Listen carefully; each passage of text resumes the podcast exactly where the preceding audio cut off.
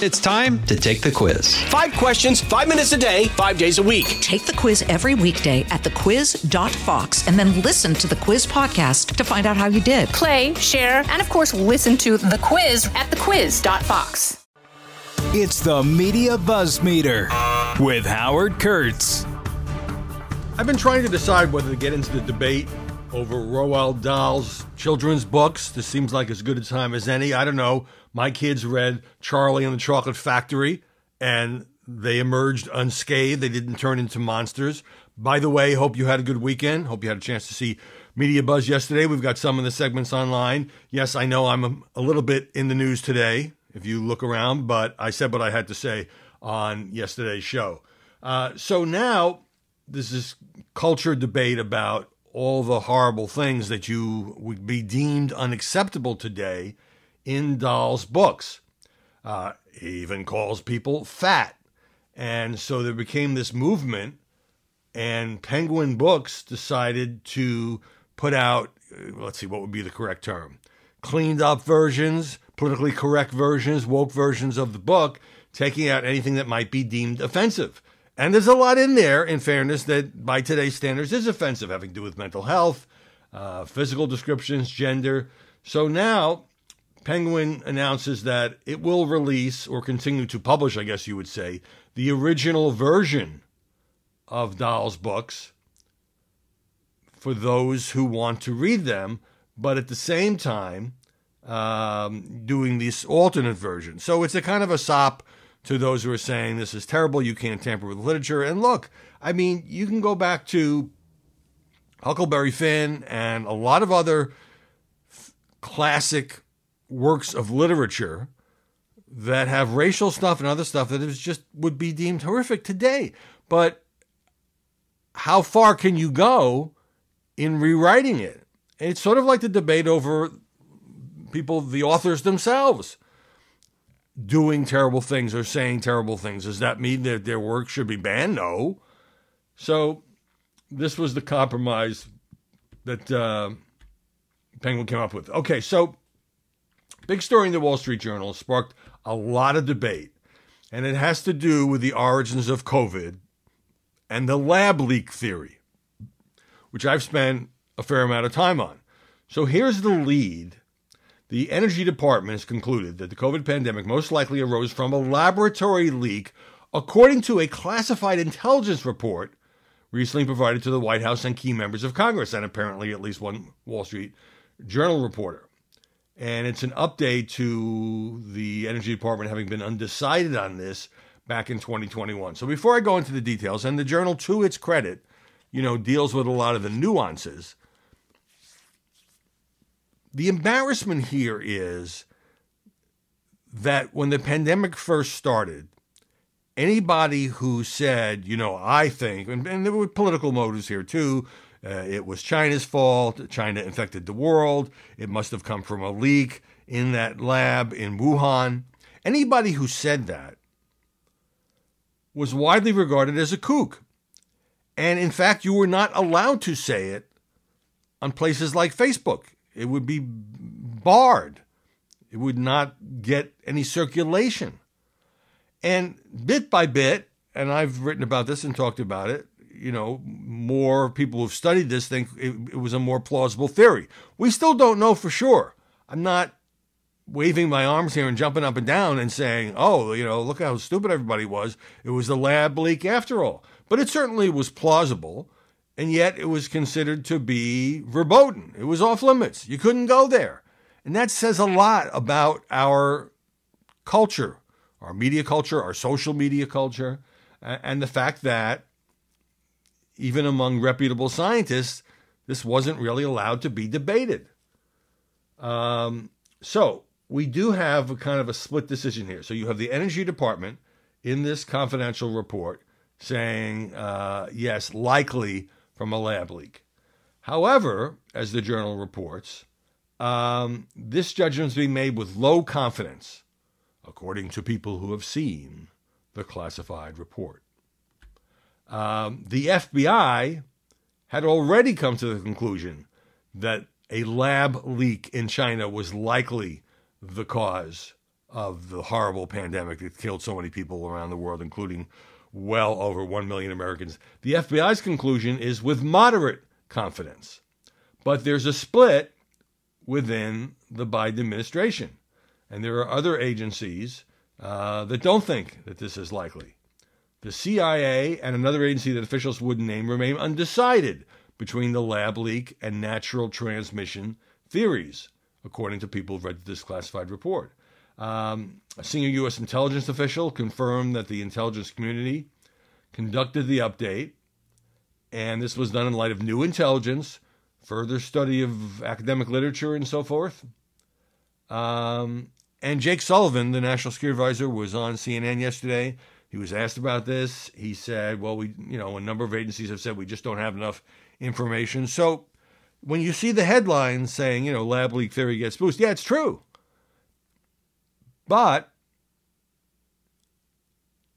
it's not definitive. It's like so much that we all end up debating. But again, my major point is why was this not allowed to be openly debated when COVID 19 became a worldwide pandemic? Now, uh, I'm going to leave with this story number one because I think it is just an absolute eye opening story. I literally added it to Media Buzz about an hour before airtime when I saw the scope of it. And that is newspapers, hundreds of newspapers across the country, suddenly canceling Dilbert, the comic strip. And just to give you some idea of the scope of this, the Washington Post, New York Times, LA Times, USA Today, and its network of hundreds of papers were among those announcing that they will no longer publish Dilbert.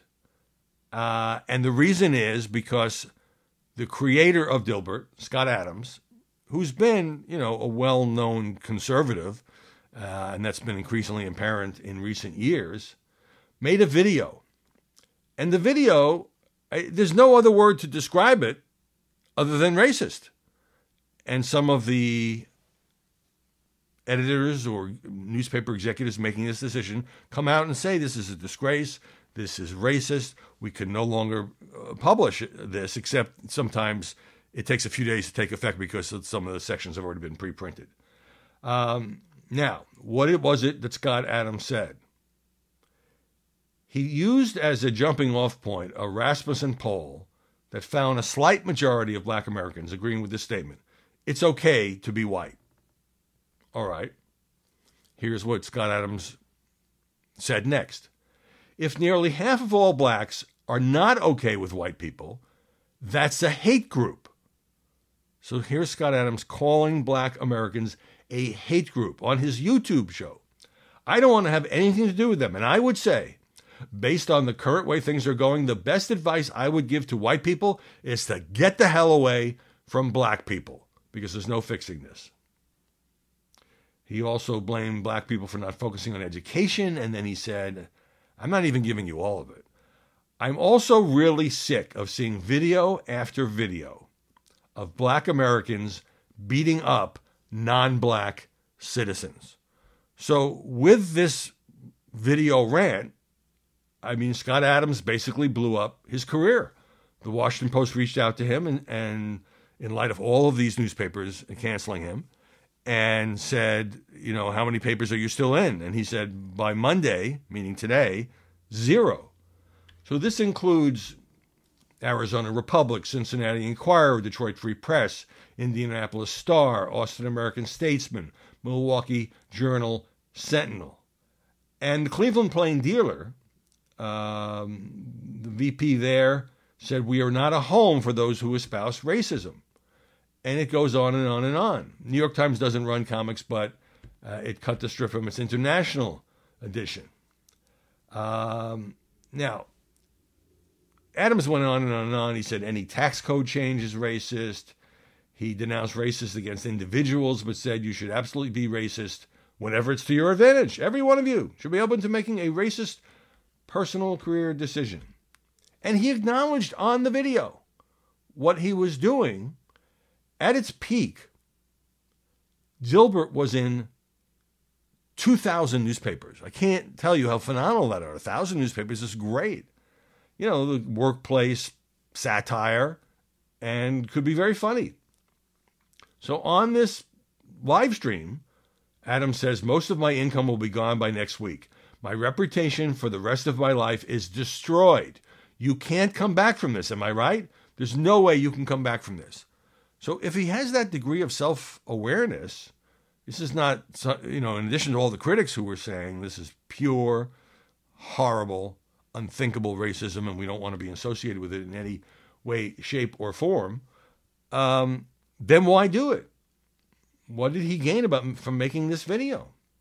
Now, he had become increasingly controversial, and some papers had already dropped Dilbert over the last year or so because he increasingly was putting some of his, um, let's just say, conservative themes into the comic strip itself. In fact, he mocked workplace diversity. Um, this is last year by creating a new character called Dave the Black Engineer. That was his name. And there were jokes about reparations for slavery and all of that. So Elon Musk gets a small walk on part here because after the S storm erupted, Musk tweeted uh, in response to Adams's tweet about media outlets pulling the strip, what exactly are they complaining about? He later deleted either that or a similar tweet. So now a lot of people angry with Elon Musk for jumping into it. I suspect he deleted the tweet because he didn't, you know, he tends to do things very quickly, and I don't think he was aware. This is pure conjecture on my part of the virulent nature of the racist rant that Scott Adams indulged in, and I just I've been racking my brain. I mean, obviously he must feel so strongly about this that he tell, need, had the need, the desire, the impulse to tell the world, to shout it from the rooftops, the equivalent of which is a YouTube video these days. You don't have to go up on the roof and get cold. Um, so that's where it stands. And I suspect Scott Adams is right. I suspect that Dilbert will be in no more newspapers, certainly within a few days and it is it's not cancel culture. I mean, you could say that the newspapers canceling him are engaging in that, but he knew full well. He predicted, he said in the video, I'm, you know, giving up my income here. So he you can't say, well, all these, you know, ivory tower newspaper editors, they're too sensitive. I mean, this is awful stuff. And I like the Dilbert strip, but looks like it will be history. Hey, let's pause right there. The buzz meter continues right after this. I'm Charles Payne. Listen to my Unstoppable Prosperity podcast so I can get you making money right now. Whether stocks are hitting new all time highs or in free fall mode, opportunities abound. So, why are so many potential investors still sitting on the sidelines? In a new season of my podcast, I'm going to get you in the game. After 38 years on Wall Street, I'm ready to impart some lessons and get you invested in the greatest wealth generating machine in history. Listen anytime, everywhere at foxbusinesspodcast.com or wherever you listen to your favorite podcast. Number two, haven't had a George Santos item for at least a few days, and I'm kind of missing the guy. Well, don't worry. Here's a piece in Politico. I, I can't even understand. When I, I don't mean that it's incomprehensible. I mean that there's certain things like why would Santos do or say that? Like you can understand why he would pretend that he went to a fine college when he didn't go to any college or graduate from any college why he would say he worked on Wall Street. I mean, it makes your resume look better, and maybe it helps you if you run for Congress. I guess we learned that that's true. So here it is George Santos lied to a Seattle judge. This is a problem because now the court system is involved about working for Goldman Sachs, which he did not, while speaking at a 2017 bail hearing for a quote, family friend who later pleaded guilty to fraud in an ATM skimming scheme.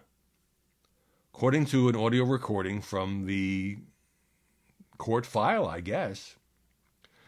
So, George Santos agrees to testify for this guy at a bail hearing. Says he's a family friend, and the judge in Seattle says to Santos, So, "What do you do for work?"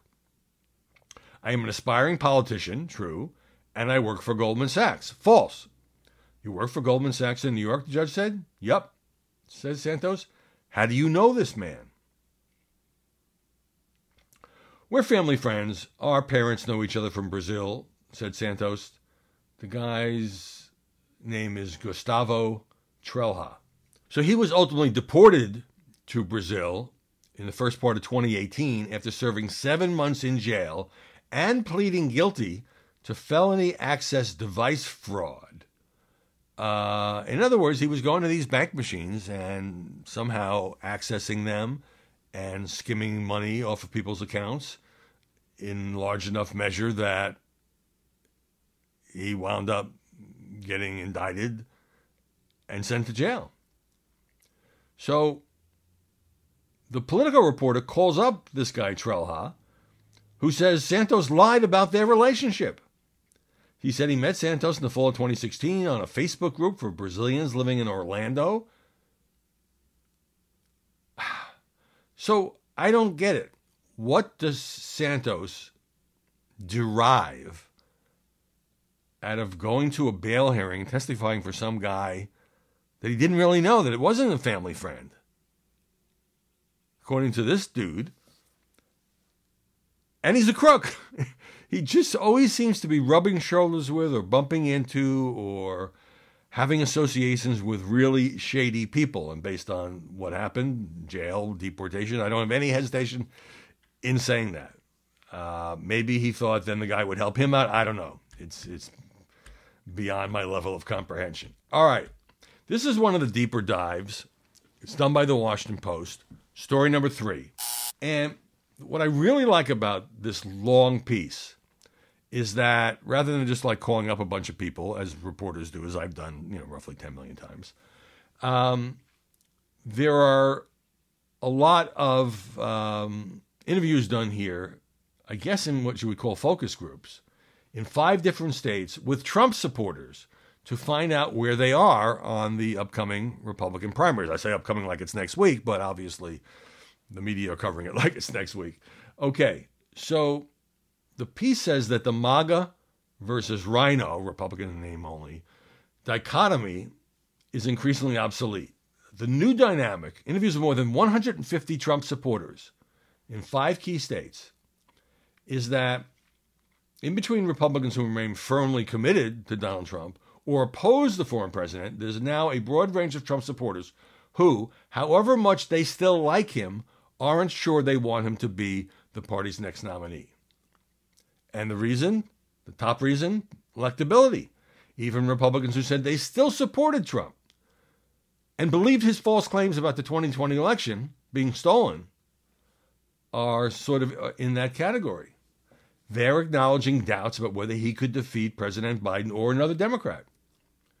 Here's Mark Goodman. I'll just I, I want to read a lot of these quotes because I think it gives you the the insight and the, the, the texture of it more than just any reporter summary. Mark Goodman, retired FedEx driver who lives in Chattahoochee Hills, Georgia.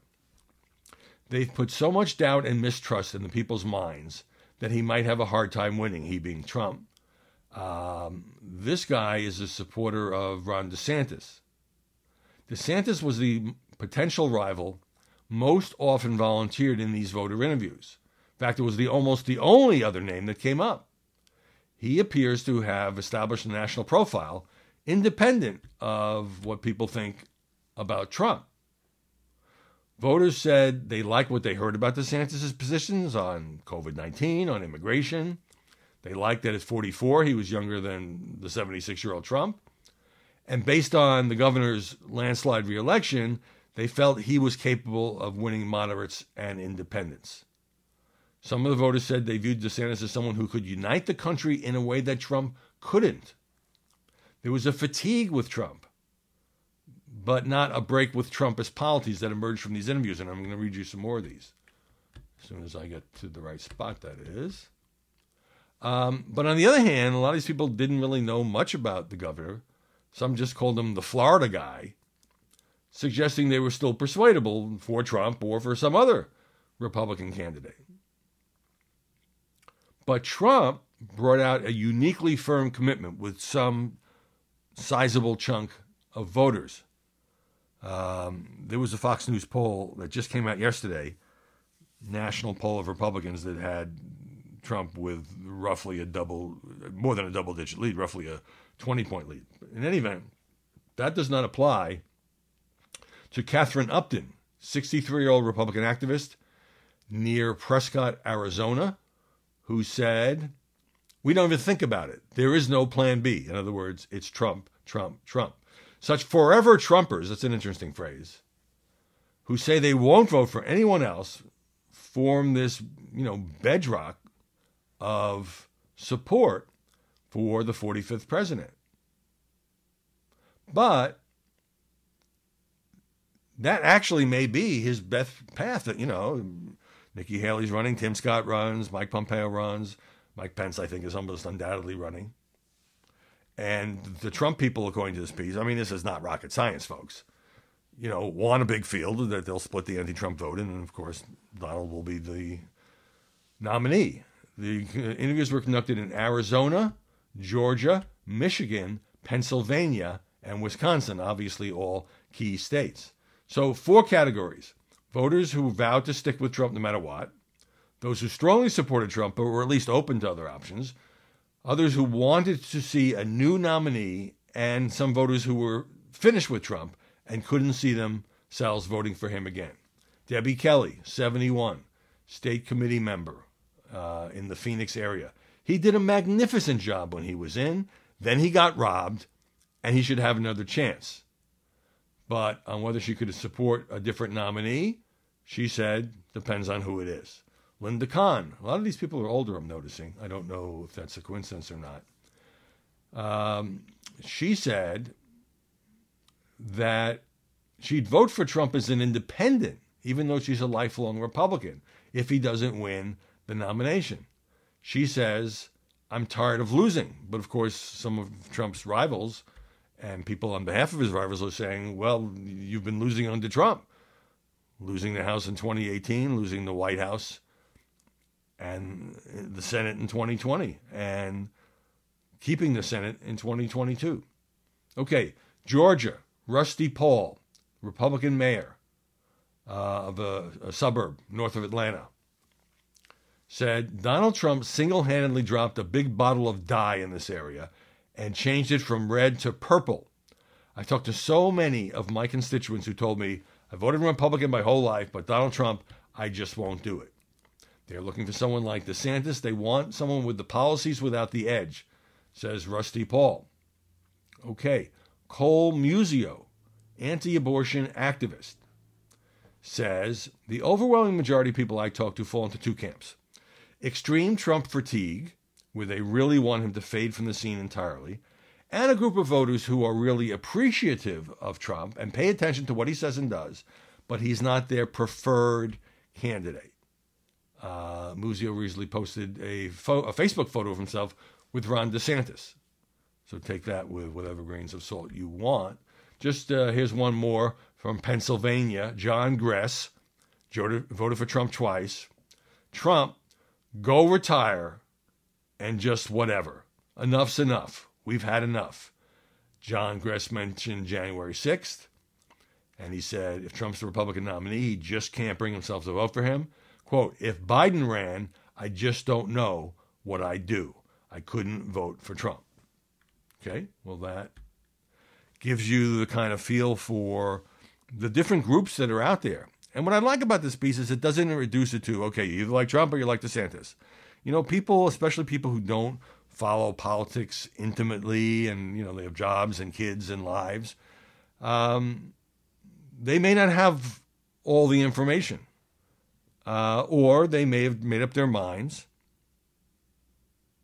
just based on. I mean, there is this category of people that voted for Donald Trump twice and still think it's time to move on, if only because they want to make sure that Republicans win the presidency in 2024. But keep in mind that the campaign, you know, I, I know that Nikki Haley is in, And obviously, Trump is out there, and he was in East Palestine last week handing out Trump water. But it hasn't really fully taken shape. We got to see what DeSantis is going to do. I assume he's getting in. He seems to be talking to a lot of donors, but that's not going to be until his legislative session in Florida is over, which I think is end of May. Others may just hang back to see how the field develops. And other and people are subject to changing their minds. When when Donald, Donald Trump is in the news more than he is now because the campaign is in full swing. There are a couple of debates. Um, the battle is joined. Maybe the field is winnowed to the top two or three. People may change their minds. People may see Trump in action and say, hey, this is what I liked about the guy when he was president. He's forceful, and I'm going to swing back to him, or at least he's my top candidate. Or they may see him, you know, talking about Meatball Ron and, you know, doing the insult thing, and maybe just feel like I'm exhausted by him. Or I wouldn't mind him being president again, but I'm worried that he'll lose. There are a lot of people who think that Trump has sufficient baggage that while he can definitely win the nomination, and I would continue to call him the front runner, um, that he would lose to any Democrat. I mean, Joe Biden, who's got his own problems on the Democratic side, having mainly to do with his age and people who are reluctant to and many Democrats in these surveys. They would like to move on. They would like to see somebody else. Uh, there, I think age is, is the major question, maybe other things as well. But one thing Joe Biden can say that no one else in the Democratic Party can say is, I've already beaten Donald Trump. So we could well have a rematch between, you know, somebody who's 78 and somebody who's just about 82 on election day or not. So, you know, I'm giving you all the caveats because politics can change dramatically in a week, in two days. Uh, but at the moment, the, these rather in depth interviews with these Republican voters, I think, gives us a better snapshot than we have had of the churn, I guess you would say, the uncertainty, the divided feelings, the doubts in the Republican Party as we head into a more serious campaign season. Hey, let's pause right there. The buzz meter continues right after this. Well, that sets me up nicely for number four. You may have heard me talk last week, and I brought this up on, on Media Buzz yesterday. That Politico story, which was the lead story with the very provocative headline Joe may not run, and top Dems are quietly preparing.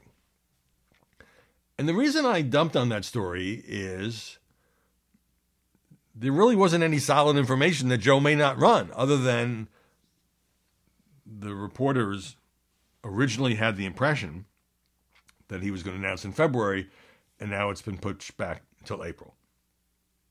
And you got to the sort of punchline of the piece, a sense of doubt is creeping into conversations around 2024. What if he decides not to? Well, that's the same question that's been asked for many, many months now. And even in the piece itself, uh, there was a line, I think it was in the fifth paragraph, saying, well, most people in Biden world agree he's going to give it the green light. And so it just didn't seem to me, it just seemed like clickbait.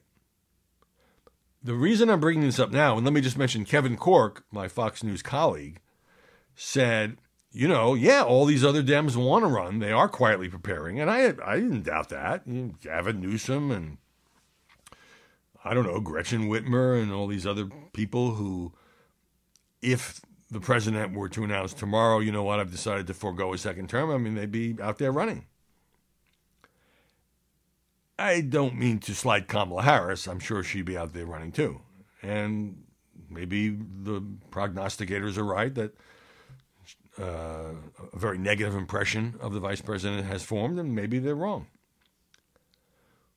But the reason I'm bringing this up now is over the weekend, during her trip to Africa, Jill Biden gave an interview to the Associated Press. And this is what the First Lady said There's pretty much nothing left to do but figure out the time and place for the announcement. Hello? If the president's wife is saying that's not even a hint. That's it's it's an all but legal declaration that yes, we're doing this, and we just got to decide you know, where we're making the announcement and what the exact date is. She went on to say, "How many times does he have to say it for you to believe it?" He says he's not done. He's not finished what he started, and that's what's important. And of course, that's right. And uh, how does she know? Because I'm his wife, she said. She said, Of course he'll listen to me because we're a married couple. But she added, He makes up his own mind. Believe me. So I just think that so totally undercuts the original political piece. I mean, the guy is running. Now, if he slips on a banana peel and hits his head, maybe he won't run. But this is a guy who first ran for president in 1987. I think he is enjoying being president. I think he, from the Democratic point of view, can point to a lot of accomplishments, a lot of bipartisan legislation that nobody thought he could get through. So, of course, he, he still wants to be president and not just walk away. And maybe he feels like, okay, who's on this bench? I mean, Pete Buttigieg has had a rough time lately and botched, at least in terms of optics, the East Palestine situation. So he's running, you know, unless there's some unless fate intervenes. Biden loves to say, I'm a big respecter of fate. Then he's running. And that brings me to number five. We jump back to the Republican side. There's a lot of good political stuff over the weekend. David Brooks, moderate conservative in the New York Times, says that Ron DeSantis, when it comes to foreign policy, and this is interesting because all governors face this. What's your foreign policy experience? I mean, Barack Obama faced it too, given that he'd been a senator for two years. Um, DeSantis has cast himself in the past as being tougher on Russia than Donald Trump. Back in 2017, Brooks points out, he noted that Putin wants to reconstitute the Russian Empire, and he chided Trump, according to this column, for being too soft on Putin, saying you're better off dealing with Putin by being strong. And if he thinks he can gain an inch, he'll take a mile. But last week, DeSantis went on Fox and Friends, and he kind of leaned more toward the Trumpian position. He said, one, the war wouldn't have happened if Joe Biden weren't so weak. That's, of course, a classic Trump line. It's also a hypothetical that nobody can ever prove.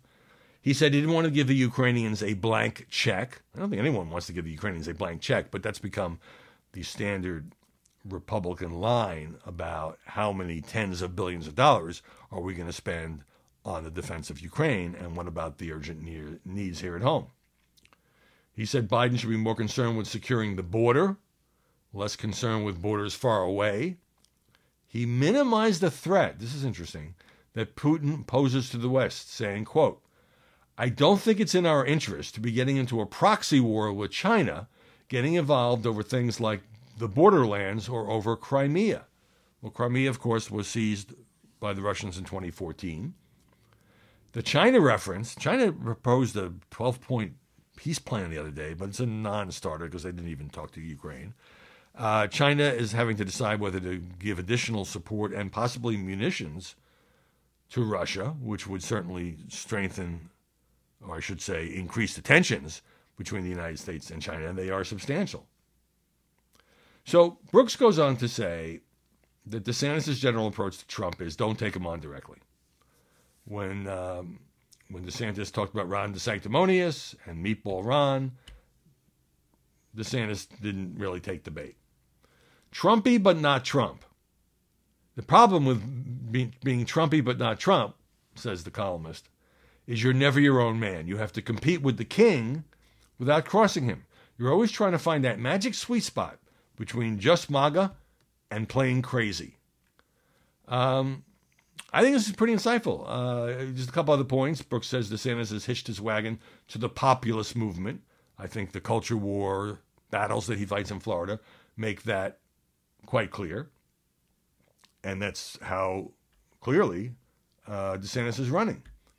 But DeSantis has to do whatever he can to get rid of this uh, label globalist because that's really sort of Trump speak or Republican speak for uh, one of the elites doesn't really care about average people like you. Uh, this is interesting. Pew survey 40% of Republicans think the U.S. is giving too much aid to Ukraine. 41% believe America is giving Ukraine the right amount of aid or not enough. So that's the dilemma for any Republican running for president. How do you resolve that divide in the Republican Party? And I'll talk more about this, I think, on tomorrow's podcast because I think this is a, I think the one year anniversary of the war has brought up a lot of debate, and that's healthy.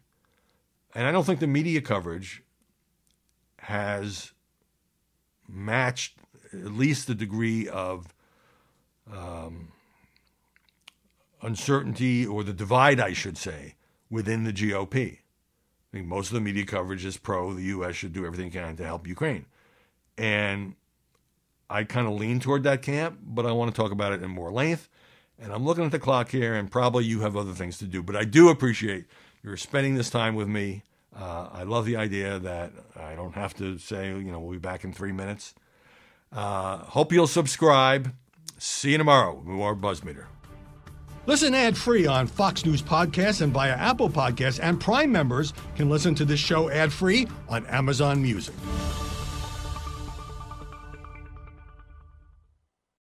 This is Jimmy Failla, inviting you to join me for Fox Across America, where we'll discuss every single one of the Democrats' dumb ideas. Just kidding. It's only a three hour show. Listen live at noon Eastern or get the podcast at foxacrossamerica.com.